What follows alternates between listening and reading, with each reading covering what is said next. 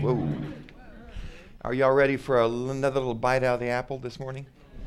Uh, our bites are getting bigger, okay? Last week it was 11 chapters. Today it's like almost 40. Next week it's the books of Exodus, Leviticus, Numbers, and Deuteronomy. So we got to pull up and just clip the treetops off. Um, we are looking at the Old Testament. We began last week with the, uh, the opening chapters, which are sometimes called the prehistory. And what stands out about these chapters to many is that they really relate the rest of the Bible, which is the story of the people of Israel, God's people, relates that to the larger world, the larger human race. Um, and as people have studied this, it really struck them that the, these five sections, you've got two creation stories, which on the surface are very different. And one, human beings are created first, one, human beings are created last. Uh, one, God is very majestic, awesome, inspiring. The other one, God is very intimate, uh, just almost like a down home East Texas boy. And then, uh, but behind that, they teach the same things. Then we have the story of the origin of evil, which is, of course, the story of uh, Cain and Abel. Uh, sorry, the story of the apple, and then flows out into the story of Cain and Abel, and then heads up towards the flood. We have the story, Jackson, we may be in, there we go, this flood story in Genesis may have to work my way up today. Somebody stole our clicker. Again. Okay.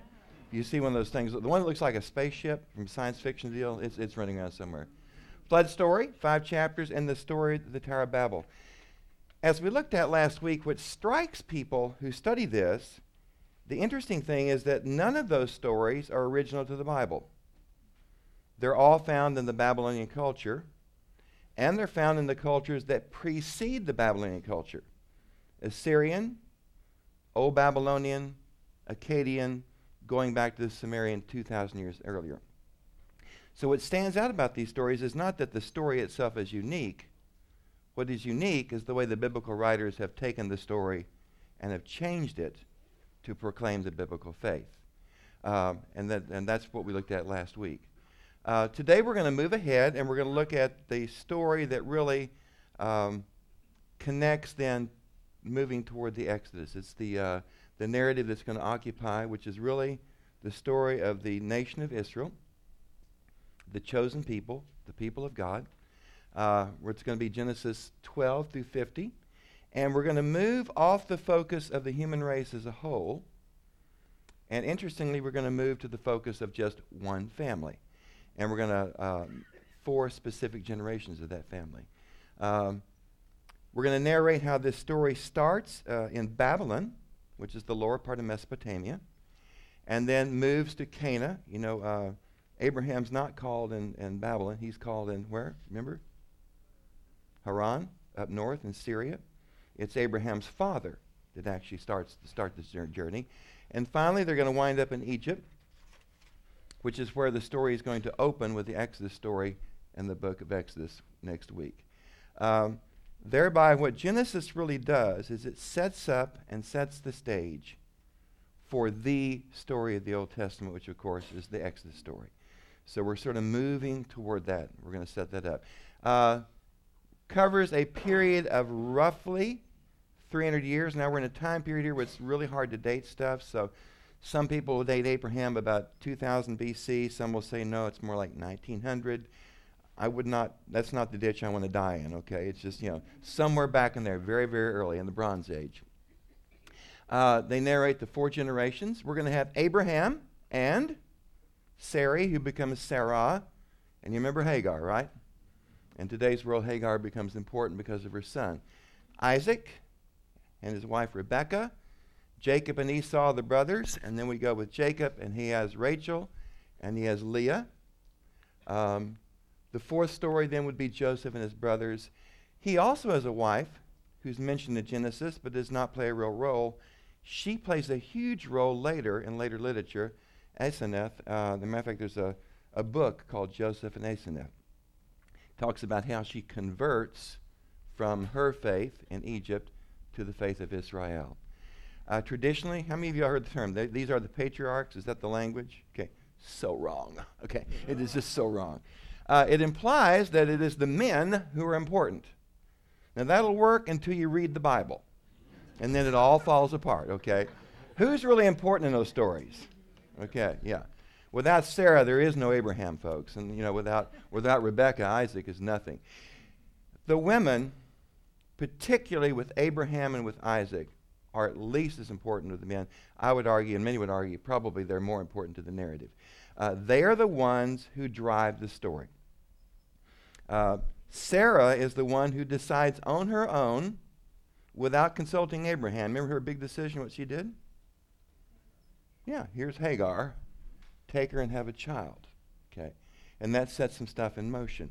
You've got Rebecca, who is sort of uh, formed an alliance with her son Jacob against the father Isaac and against the other son Esau. And you thought your family was dysfunctional, okay? Uh, that's a delightful story to kind of read, uh, but those two in particular. Now, unlike last week, and unlike Genesis 1 through 11, there are no archaeological smoking guns, okay? We do not find in the Babylonian tradition or the Assyrian or the Akkadian or the Sumerian stories of Abraham or stories of Isaac or stories of Jacob. So it appears there are no other earlier stories that we're drawing on here. Uh, they appear to be unique to the tradition of Israel. However, there is a huge historical thing that is actually going on, not archaeologically, but there's something that historians notice as they begin to read these, these, native, uh, these narratives, and something that will help us today that we're going to kind of focus on.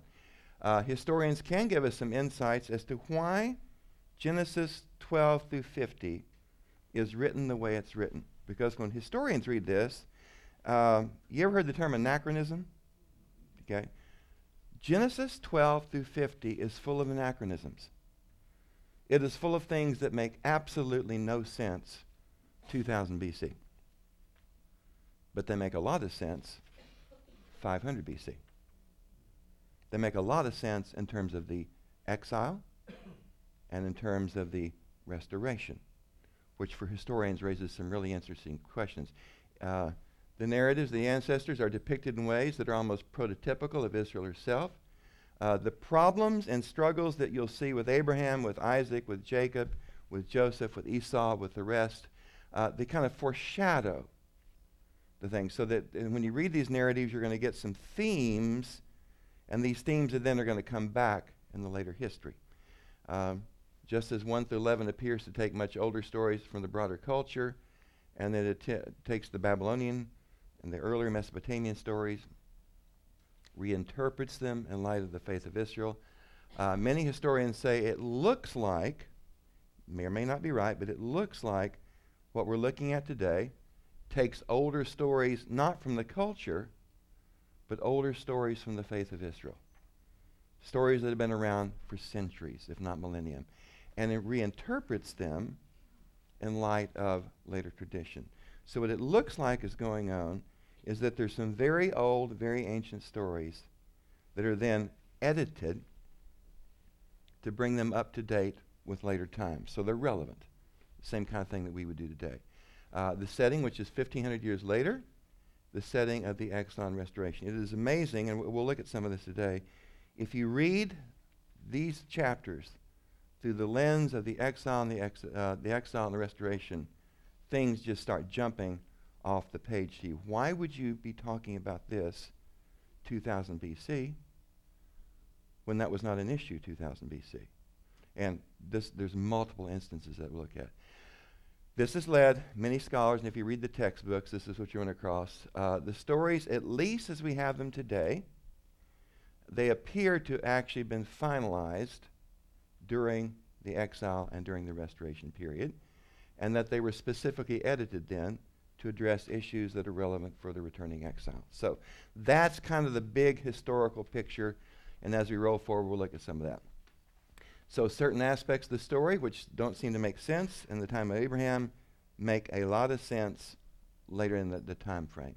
Uh, so today we're going to highlight some of that um, and use the, the emphasis of the contemporary scholarship and the Second Temple period because it turns out Genesis really is written from the perspective or is edited from the perspective of the Second Temple period, which we'll be looking at a little bit later. Uh, one of the themes that we find in Genesis 12 through 50 is this whole theme of exile and return. Uh, you remember the Jews went into exile where?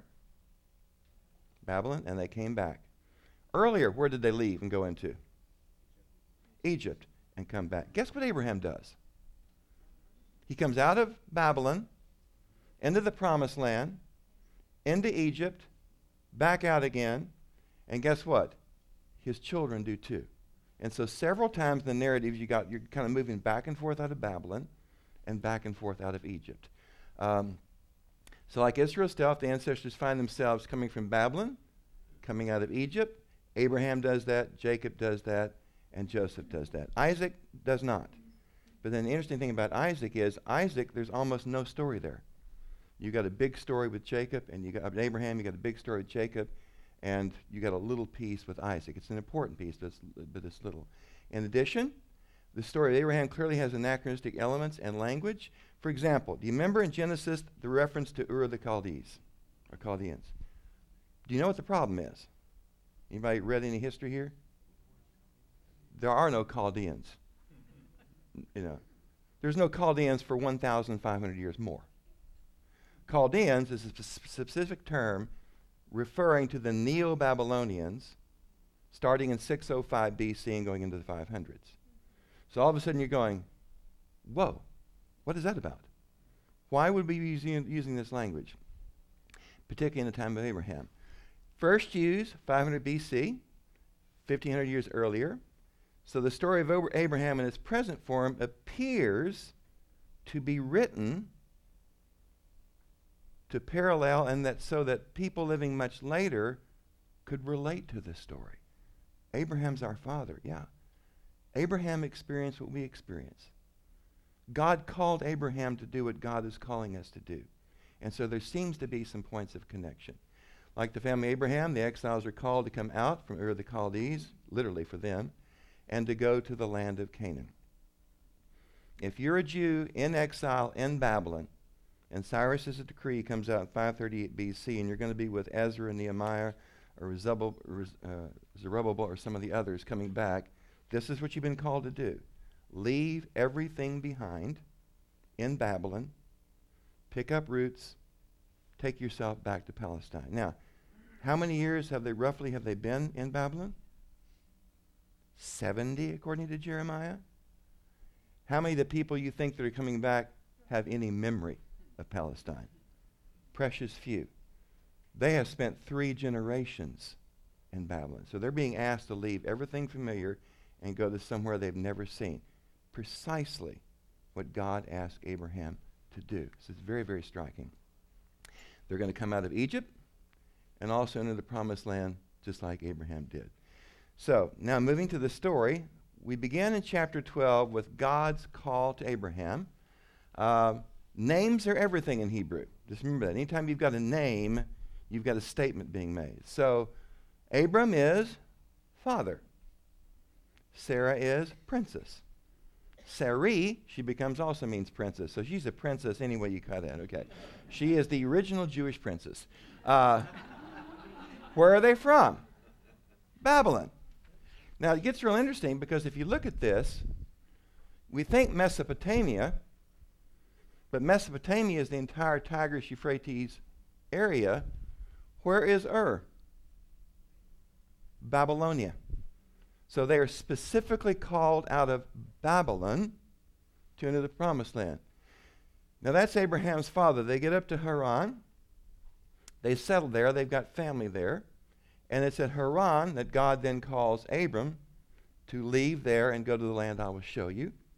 Uh, he's then going to come down to Palestine, which is where God wants him. But then we're going to have a drought, and Abraham forgets what God wants him to do. And Abraham decides to take himself to where? Because they got food there, you know, and during the drought is where you want to be. So that's sort of the, the big picture of the narrative. Uh, the Hebrews have an interesting name. The word Hebrew comes from a very ancient word you find in lots of languages in the Middle East. Basically, it's Ibram. And what it literally means is what we would today call Bedouin. They are wanderers, they are nomads. Uh, maybe even use the word gypsies. Remember that creed in Deuteronomy? My father was a wandering Aramean. Okay, it's literally the meaning of the word Hebrew. The Hebrews if you go back, and they're going to be called Jews. Before that, they're going to be called Israelites, but originally they're called Hebrews. What it literally means is these are people of the desert. These are nomadic tribes, kind of wandering around. And that creed is uh, protected. God calls him to leave everything, go to a place that I will show you. Um, and this is another aspect that the story of the, the, the, exiles in Babylon would relate to. They have spent generations, as he mentioned, in, in exile. Most would have never seen anything. Now, there's a, a couple of passages that say that when they rebuilt the foundations of the second temple, there were a few people who could remember the first temple because they wept at how pathetic the second temple was. Okay. But for most people, they would have never seen this. Uh, like Abraham, they're going to be asked to journey to a place they've never seen. Now, Josephus in his writings makes an interesting little comment about the exile and about these, these people uh, and about how difficult it was for them to leave. You think they'd be excited? You know, we've been released, we're exiles, we're going to go home. Not so much, okay? Uh, Josephus says, Many remained in Babylon, being unwilling to leave their possessions. Now, surely some things you could liquidate and take with you, but would you leave? If you've been in a country for 70 years, if you leave it, are you going to leave some stuff behind? You are. And it'd be very, very difficult things to do. So God promises Abraham, and the promises are striking because you've just read chapter 11, the Tower of Babel story.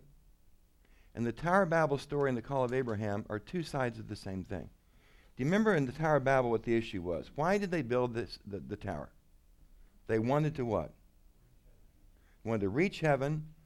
And the biblical language is they wanted to make a name for themselves. Do you remember what God's first promise is to Abraham? I will make a name for you. So those stories are very s- clearly connected together. Um, the whole point of chapter 12 is God will give you as a gift grace, your name. Uh, and his name will actually be changed because of that. It's the exact language of the tower builders. Um, so, unlike the nations, Israel's success uh, does not depend on what they can do. It depends on grace. We begin to get the whole theology of grace that comes in. By the way, the Old Testament is full of grace. We sometimes have heard the Old Testament is, is what? Judgment. New Testament is grace. If you read the, the Old Testament, first God delivers them out of Egypt, which is grace. Then God takes them to Sinai and says, here's law, and holds them accountable for that. So, so grace precedes the whole Bible. Uh, but that this is going to come from God, not from someone else. In the narrative, all Abram has to do is blindly trust God. Okay? Back to chapter 2 and 3. What did God ask Adam and Eve to do in the Garden of Eden? Trust me. Everything here is good for you, but there's one tree that'll kill you, it'll kill you for sure. Trust me on this. Did they? No. So it's almost like with the human race, now we're getting a second chance to do that. Uh, give up everything you've known, go to some place that you don't know. Now, fast forward. If you're reading this in light of the later Israelite history, our Jewish history, this would be a very compelling message for somebody who's being asked to leave Babylon and return to Palestine. And you would see in the story of Abraham your own story. They've been taken into exile because, according to Deuteronomic theology, you did not obey the Lord your God, and therefore you were punished. But if you obey the Lord your God, according to Deuteronomic theology, what happens? Things go well. Very simplistic, but it's there. Because of lack of faith and disobedience, they went into exile. Jerusalem was destroyed. Now, if they're obedient, what will happen? God is going to give you land and prosperity and lots of children, and, and the blessings shall flow. So the exiles are now getting a second chance uh, to be faithful and the second chance to claim the promises that are now going to be outlined in this book. Uh, in, in return, God promises some particular things to, to the nation, to Abraham. And it's kind of interesting what's there and what's not there in chapter 12. First of all, descendants. Do you remember how many? Interesting. As many as the sands that are on the seashore. and as many as the stars that are in the heaven. And how old is Sarah? Yeah, we'll get to her laughing here in a minute. Uh, they're going to be a great nation, uh, and they're going to be a blessing to other nations. Now, this, just flag this. This has become, become a major, major theme within part of the tradition of Israel. Not all of it, but with part of it. Surprisingly, among these promises, land is not mentioned. It is implied. If you're going to be a great nation, you need some great real estate, right? Okay. Uh, it's implied, but it's not there.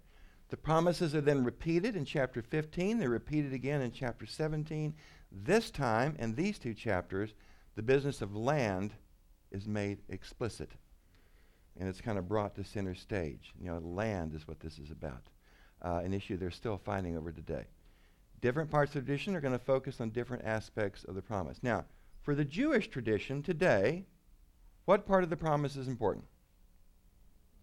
Land. Okay? They're still fighting over that issue. It's the promised land. Who gave it to us? God gave it to us. Okay?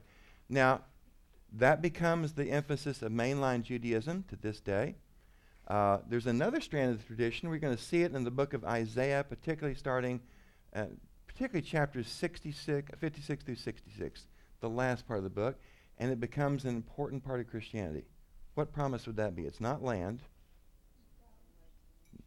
It's not descendants. Blessing to the nations.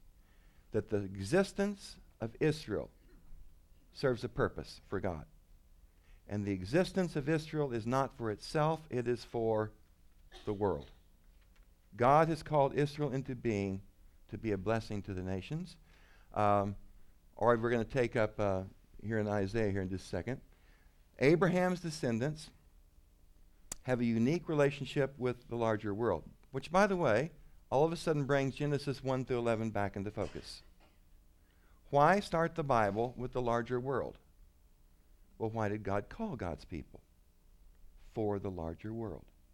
And we're going to see this, this theme develop. They're going to be a blessing to the nations. Or remember in Isaiah, we, every Christmas we tell the story. They are to be what? The Gospel of John picks this up. A light to the nations becomes the language of Isaiah. Uh, and the New Testament picks that up. And again, it clarifies why Genesis 1 through 11 has been added.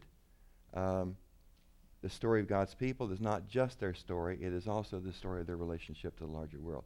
And this is an issue that, that Israel struggles with. Do we circle the wagons and withdraw and isolate ourselves and define ourselves as being separate from other than the world?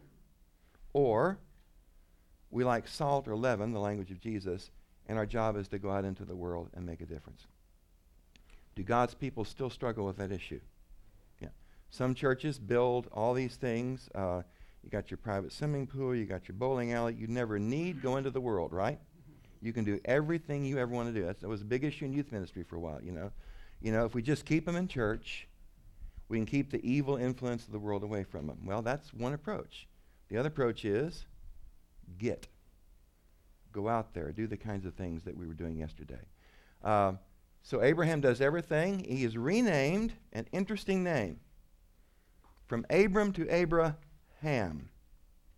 He goes from being father to being father of nations. And again, highlighting that relationship with the nations. It seems to be built into his name. Fast forward to the New Testament, this is stuff that Paul picks up on. He picks up on it in Galatians and he picks up on it in Romans. Uh, he sees uh, Abraham as the supreme example of the faith that we're supposed to have as Christians. Um, and the faith, he says particularly well in Galatians, is a faith that knocks down walls. It's also in Ephesians. The wall between the Jew and the Gentile, the non Jew, between Israel and the nations. So through faith, Paul says in, in Romans, the Jew and the Gentile together become a larger ent- entity, which Paul calls Israel. That's interesting. Because in some ways, this goes all the way back to the Abraham story and is part of that, that earlier tradition. Paul says we're created new people and all new inclusive people. Uh, for Christians, having faith in Christ is what makes us children of Abraham. That's what Paul says in Romans. And for Jews, it is biological. For Muslims, it's also biological, but by whom? Hagar and Ishmael. Um, and so the three faiths are called the Abrahamic faiths, going back in three different ways. Now, we have a little interesting story there. We got a little side trip in Egypt. There's a famine. Abraham goes to Egypt. And by the way, the way the story is told, it's real clear this was not God's intent. Abraham does not trust God to take care of him. So what does he do? He takes care of himself, makes a name for himself. He's going to go where he's careful. How does that work out, by the way? Not too good. Not if you have a really attractive wife, okay? Uh, and then we have that whole story. Uh, then we move on to Hagar and Ishmael. You've got God's promises predicted to, uh, and they're all predicated on Abraham having a male child. Doesn't happen. Sarah's not getting younger. Years roll by, does not happen. Now, you got this promise. So what's the fix? Sarah's got the fix. There's this young thing in the tent. Okay, I'll just give her to, give her to, uh, to Abraham and they'll take care of it. So, as an act of unfaith, she takes matters into her own hands. She wants to make a name for herself or make a name for Abraham, and she gives Hagar over to Abraham. Ishmael is born, and that sets a whole other story in motion. Genesis 17 focuses on circumcision as a sign of the covenant. This is another place where historians go, What? There's an issue here. Do Egyptians practice circumcision? Yes, they do. Do Babylonians practice circumcision? Yes, they do. Does every culture in this world practice circumcision? Yes, they do. So why would circumcision be an issue? It's not. It's not until some people from the Mediterranean, Alexander and the Greeks, come over and guess what they don't practice? And all of a sudden, it becomes an issue. So this is one of those anachronisms. Some scholars believe, this is probably the majority, this is another uh, post exilic emphasis, because circumcision is an issue the Jews are really, really struggling with later. You remember Antiochus Epiphanes, and he tries to eradicate the Jewish faith? What is the first thing he prohibited? The practice of circumcision. All of a sudden, it becomes a big issue because you're fighting over it. Uh, but at this point, it was not. Alexander comes, the Greeks come, it becomes an issue. So scholars looking at that going, in Abraham's time, nobody would have cared. During the exile and restoration, everybody would have cared. So that appears to be. Living. So Hagar and Ishmael are then sent away. Then we have this interesting story of the three oaks at Mamre. And in the Eastern Orthodox Church, have you ever seen those icons called the, the Old Testament Trinity? You've got Sarah and Abraham, and you've got three angelic beings. It becomes a very, very famous uh, art. Uh, God's message to Sarah is what? Do you remember? We're going to repeat the promise. You're going to have children. She laughs. Now, Abraham laughs too, by the way, but Sarah laughs. And then Isaac is born. And what does Isaac mean in Hebrew? Laughter. So who got the last laugh? It's supposed to be humorous. I mean, that's, that's the way the story is narrated out, you know. Uh, you're going to laugh at this? Okay. Name him Isaac. And every time you, you get here, you're, you're know. Another famous story Sodom and Gomorrah, uh, the evilness of Sodom. Now, when you think of Sodom and Gomorrah, what kinds of issues come to mind? Sin? Let's be more specific. Yeah. Not sexuality. What is the issue in Genesis is the issue of hospitality. And it's real clear on that. Uh, the reason being, we got this interesting story where you have uh, angels who visit Lot. Uh, he's in, they're in his house, under his roof, under his protection. And you have the, the, the, the mob, the crowd comes that wants to rape them. Everybody thinks that's a homosexuality issue. It has nothing to do with homosexuality. Lot offers the r- raving crowd his daughters to satisfy their lust.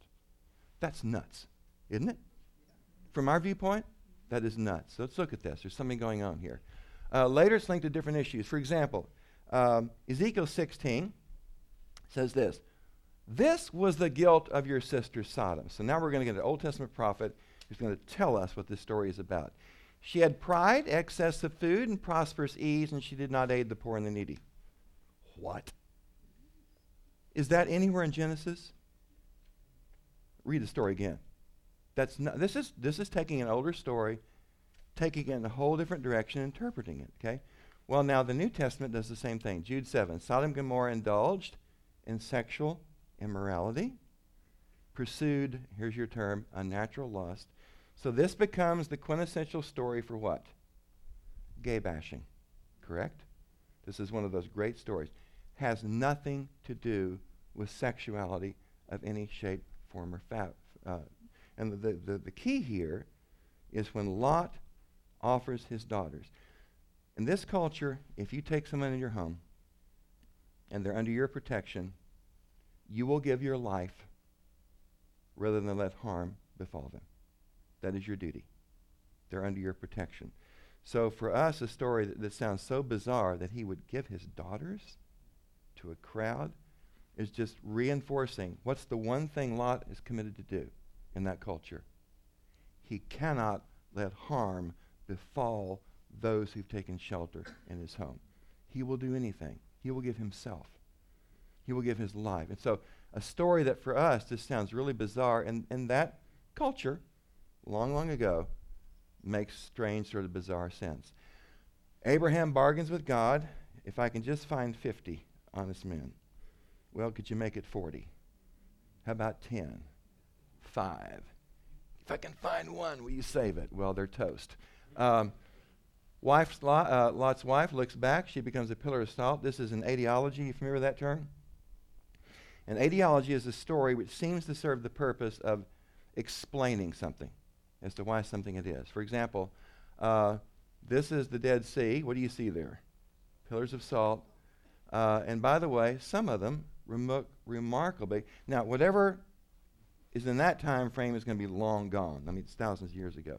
But even today, some of them. So what you have here is a story so that anytime you see one of these things, you, you, you remember the story about don't look back. Now, who would the term don't look back be relevant for? The returning exiles, okay? Again, if you're, if, you're, if you're being called by God out of Babylon to return to the promised land, and, and Josephus has already told us this is hard. They're leaving friends, they're leaving probably some family who are not going to come, they're leaving property, they're leaving everything they built for 70 years. Very, very difficult to do. So this theme is especially relevant for them returning, and they should not look back. We then have the binding or the sacrifice of Isaac. You remember the term the binding of Isaac? This is the Jewish version.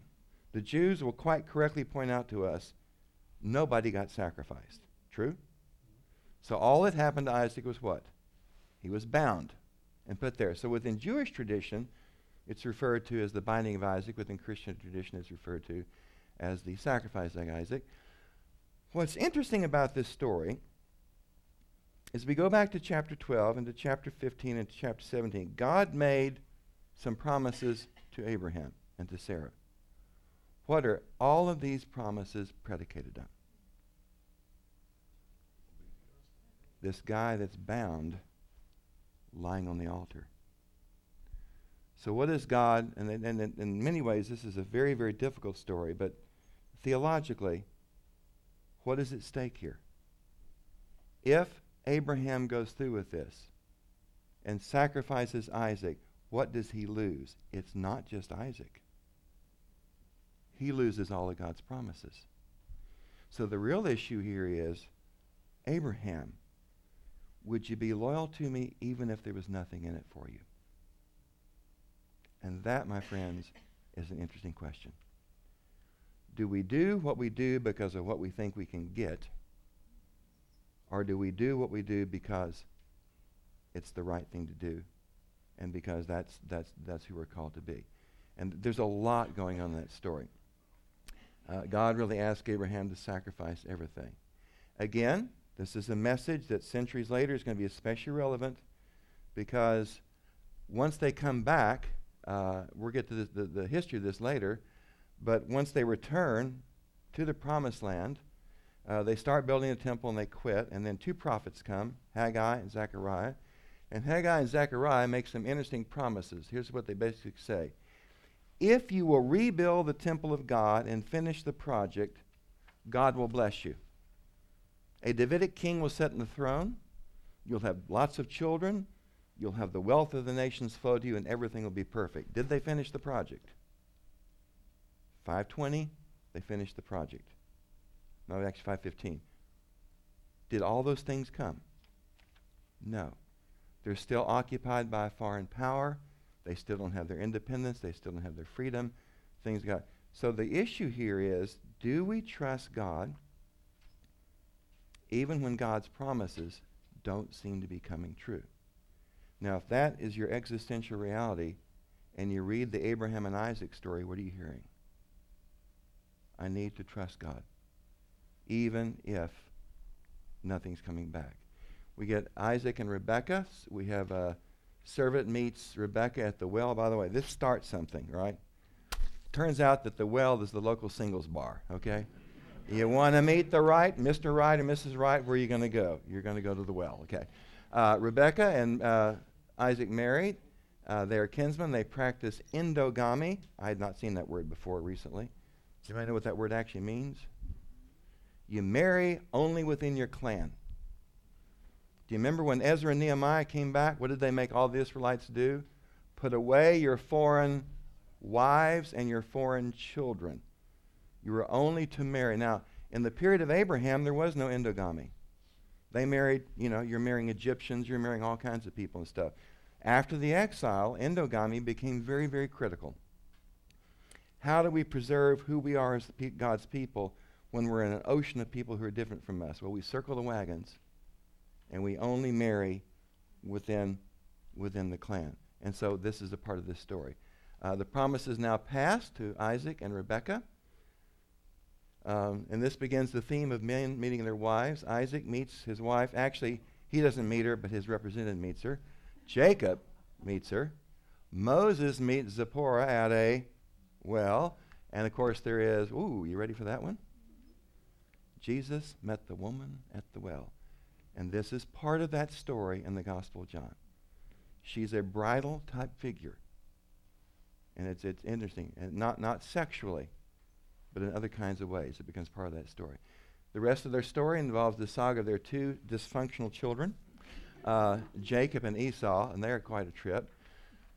Interesting, the Isaac and Rebekah story seems to be kind of a minor story. There's a lot in front and there's a lot behind. Uh, for example, Abraham gets 13 chapters, Jacob and Esau get 11 chapters. Guess how much uh, Isaac gets? One chapter. And that just raises some interesting questions. Uh, Jacob and Esau, and this is where we're going to end, or you're going to have to read Joseph on your own. But the twins struggle in the womb. Esau is born first. By the way, if you're born first, what do you get? Everything. This is why Jacob is born grabbing his brother's heel, wants to yank him back into the womb. Don't get literal on me here, okay? This is, this is metaphor. Wants to yank his brother back into the room. Why? He wants to come out first because he wants those promises. Now, interesting thing about uh, Esau uh, Esau, we're not so sure how much he wants it. Many of the names. Esau is hairy. Any of y'all know Bill Power at Perkins? Who was there for many years. He used to tell the story of Harry and uh, grabbing. In Jewish culture, is being hairy a good thing? No. You might call them Neanderthals, okay? little, little, little less than the full deck up, up front.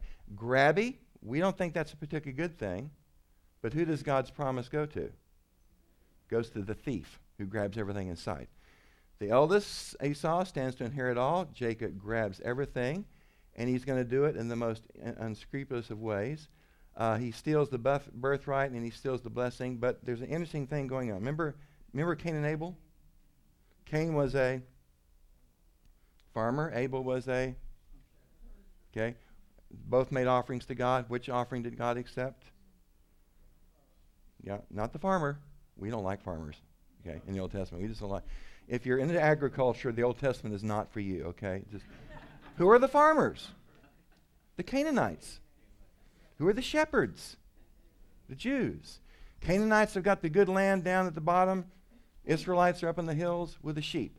Uh, and again, that, that, that sort of pops out here. You got a parallel to the Cain and Abel story. uh, God's going to favor the shepherd over the farmer, the Israelite over the Canaanite, despite his moral character. Jacob is a trickster and a deceiver.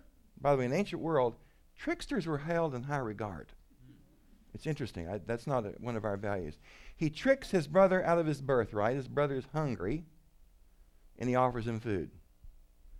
But it says something about Esau that he's willing to sell his birthright for a bowl of porridge not a full deck, and maybe he doesn't passionately want it. With his mother's help, dysfunctional family, he tricks his father. Remember that story? Puts a sheepskin over, and his father says, Oh, it feels like Esau. That tells you a lot about Esau, okay? Uh, there's no old text. That, and, and Esau, uh, or was it uh, King James? And Esau was a hairy man, okay? Uh, he replaces Esau he re- unscrupulously steals everything in sight. Uh, their respective marriages, it says a lot that Esau does not practice endogamy. Esau marries a what? A Hittite. Well, Bathsheba is a Hittite, or the wife of a Hittite, and she becomes the grandmother of David. So it depends on what story you're in. Jacob, the heir of the promise, practices endogamy. He has to go up to Haran. Again, this is a later emphasis. It's not an emphasis early on. Jacob has this interesting dream. Remember Jacob's ladder? Angels ascending and descending. Jacob is the first visionary in the Bible. He won't be the last. But he has dreams, he has visionaries. His son Joseph will be an interpreter of dream. Uh, this is also an etiology. It explains the origin and the significance and the importance of the place called Beth El. Beth is house, El is God, the house of God. This becomes the primary temple of the northern kingdom uh, and it lasts for a long time. Jacob goes to Haran, and the, the story just gets hilarious. Jacob is the trickster, right? He meets his match with his uncle Laban, who out tricks him, you know. Falls in love with who? Rachel. This, remember the whole business of veils and marriage? Bad idea, okay? Really bad idea. Because you can bait and switch. You can slip another one in with the veil, and only after you're married and the veil is raised, Jacob realizes, I've been tricked. Has to work seven more years for Rachel. And poor Leah, what does her name mean in Hebrew? You remember? Unloved. Ouch. That hurts. Seven more years he works. Uh, but Jacob gets the last, uh, the last deal here. We're going to stop with this. He out tricks Laban, and we get a little magic here. According to uh, the magic of the, of the era, if you take pieces of poplar almond and plane trees, and you peel back the bark and expose the wood, and you lay it in front of animals as they breed, what happens? All their offspring are black or spotted, but not pure white. Now, from a modern scientific viewpoint, that didn't make a whole lot of sense, but it's the, it's the magic of the time. So, this is what, in the story, Jacob does. He puts it in front of all the animals, and guess what starts happening? All of the newborns are black, are striped, are spotted, and give it seven years, what have you got? All of Laban's wealth moves over to the Jacob column. And so we got another thief here. Uh, he grabs everything. We have one more story we're going to end with. Uh, well, two actually. You got Rachel stealing the household gods. This is a reminder that these are not monotheists, okay? Monotheism is something that we get really after the exile. Uh, she gets in trouble because she steals all the household gods and leaves with Jacob, and her father's really upset about that. We end with this Jacob wrestles with God, and the Hebrew word for wrestle is interesting. Uh, again, what is, what's Jacob? Jacob is grabby. He's grabbed his birthright, his brother's birthright. He's grabbed his father's blessing. He's grabbed Laban's property. So what's left to grab? Let's grab God. It's exactly what the story is about. There's an angel, and he wrestles with God. Remember that story? And he won't let God go until what? God blesses him. Okay, and the, the, the, the, the language there is very interesting. He gets the blessing. He's named Israel, which is a very, very again, El means God. But Israel means grabs, strives with, or wrestles with. So here you've got a guy not the most scrupulous guy on the planet, but what does he passionately care about? He wants that blessing that's come down through the family. Esau, not so much. Jacob does. And then he will have 12 children. The 12 children become the 12 tribes minus two. Levi becomes a priestly line. Uh, Joseph does not get a tribe. He has two children, Manasseh and Joseph. And by the way, the lands of Manasseh and Joseph equal everybody else's lands combined. So he gets the lion's share. So read the rest. They go into Egypt. They come back out. There's a little bit of history there. And uh, our closing hymn is? Would you stand for hymn 467?